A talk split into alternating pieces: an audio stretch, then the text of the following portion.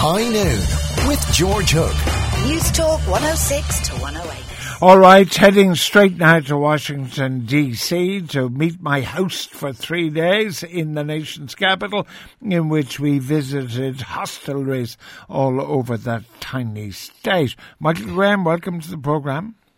Thanks for having me. Fascinating conversation with the millennial. That was really interesting talk. Yeah?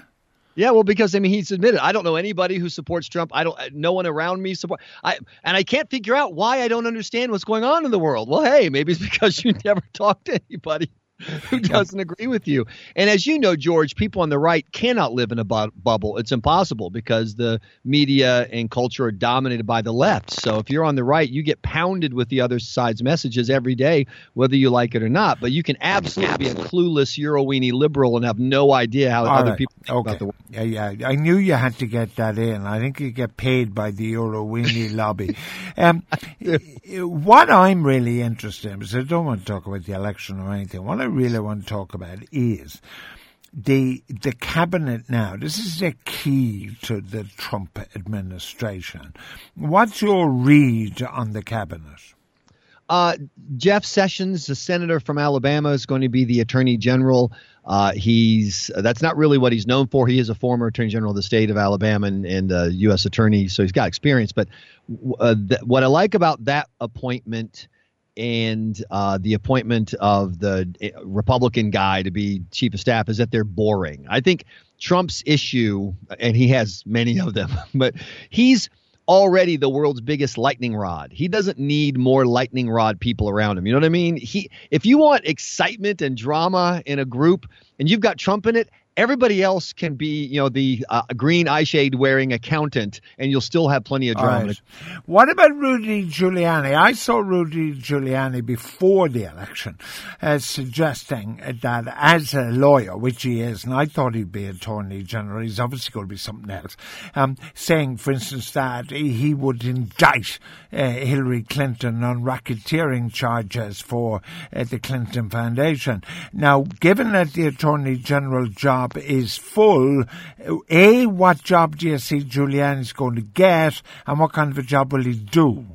Uh, the word is that he's going to be Secretary of State, out, uh, and he'll get the job out of pure loyalty. In other words, he did so much heavy lifting for Trump, and Trump is, is a loyalty guy, and Rudy's going to is essentially the, the this is the scuttlebutt here in D.C. is that he's demanding the job. I think it's a fiasco uh, for a bunch of reasons. One is Rudy's business interests and connections around the world, but the other is once again Rudy Giuliani is a guy who makes headlines.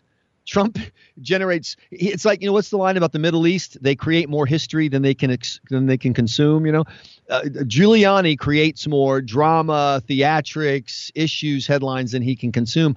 Boring, Mr. Trump. Go boring. That would be my suggestion for all. All right, but uh, for instance, earlier on the program today, a member of the LGBT community was objecting. Uh, Sligo County Council were issuing an invitation to Mike Pence because his family come from Sligo, his background, and and she was appalled. But she did say, "I fear." For uh, my LGBT community friends in America. During one of the protests, I saw a placard held up by a guy after the election. Uh, I am gay. I am in love. And I am afraid. So for, for so on that rather narrow issue, but there's a ton of other issues. Do are we afraid of this next American government? Well, I mean, uh, no doubt about it. Stupid people are afraid. Stupid people like the people waving those signs. Stupid people like the ones waving the sign that says your vote is a hate crime. Uh, and just a little tip to the Irish protesters who are fearing fascism while demanding that we ignore the results of a free and fair election. If you're the ones ignoring the free and fair election, hint, hint. This is idiocy, particularly with Trump and the uh, the issue of, of uh, gay rights, etc. Trump is the most liberal Republican president on that issue ever. He's a New York City liberal. Trump has never said anything anti-gay ever. And I keep asking people, name the thing he said. What what is your Yeah, but his vice president elect has said it, who's Well, a it's- it's like- fundamentalist Christian.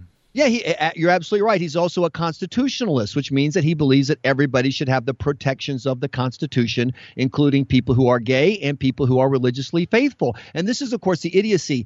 the uh, people uh, who are projecting this fear of fascism they it's called it's, the psychological term is projecting. If they had the political power, if if the left controlled the White House and the Congress, they would absolutely use it to crush their enemies and deny people their rights because that's what they do. That's why President Obama sicked the tax people on his political enemies, something no one had ever done before. That's why President Obama denounced people by name for donating to Republicans, something no Republican and no president ever done before, because they honestly believe that they're so right that they should crush the people who don't agree with them. Mike Pence is a traditional conservative who believes that everybody, even people he doesn't like, have rights, like the right to free speech and the right to their religion, etc. That's why this is not okay.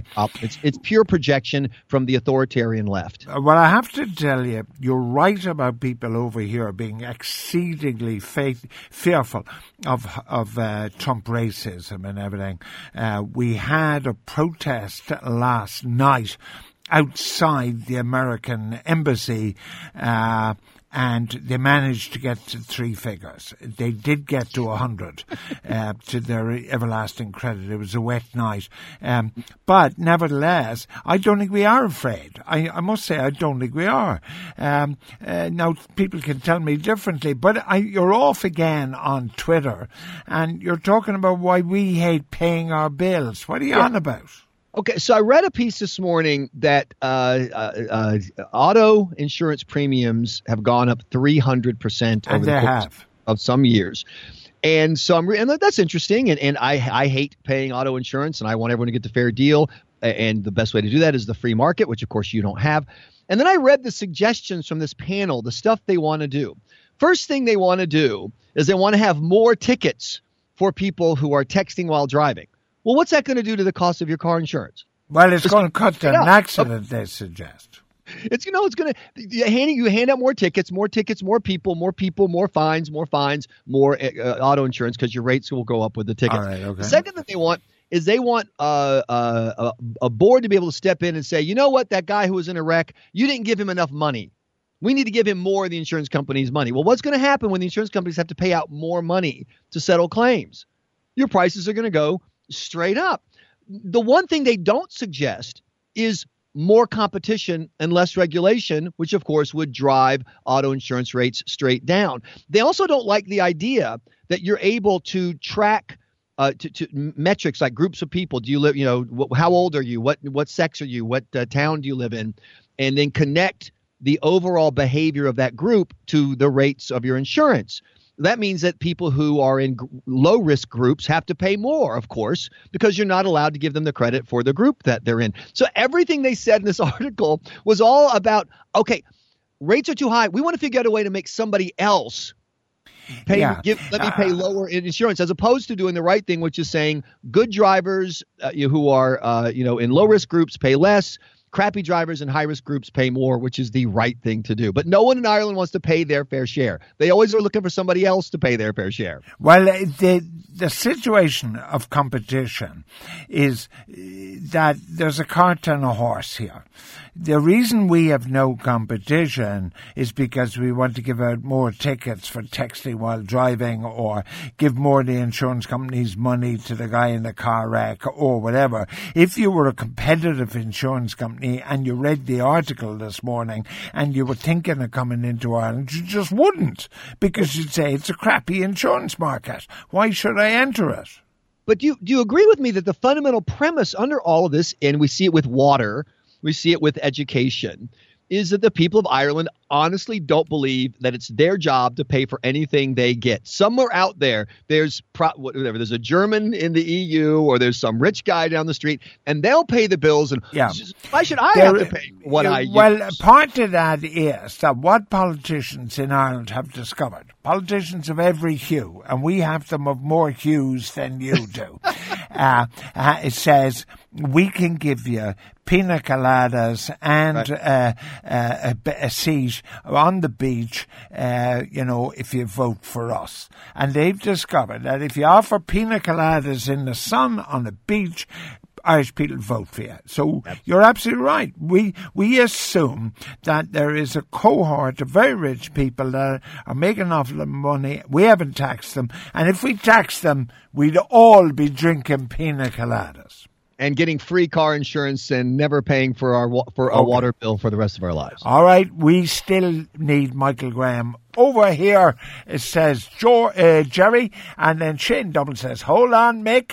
Didn't Trump lose the popular vote, which made, which would have made it a fair election?" Oh, please! If the popular vote were the rules, then you would uh, then they would have campaigned differently, and everyone would have just campaigned in New York, California, Texas, and Florida. But th- that's the same argument as arguing, uh, you know, in uh, American football. Hey, I had more touchdowns than you. No, no, it's about points. It doesn't matter if it's field goals or touchdowns. Uh, it's th- th- that's the rules. Those that's the game, and Okay. Hillary lost it. By the way, Hillary also uh, took the number of young voters. Sixty-six percent of young voters voted for Trump. I mean, for Obama. Only fifty-five percent voted for Hillary. Even young voters knew she stunk. All right, so okay. If you want that kind of logic on your Twitter, you get it at I am um, M Graham, and uh, more from Michael next week. Coming up next, here come the girls.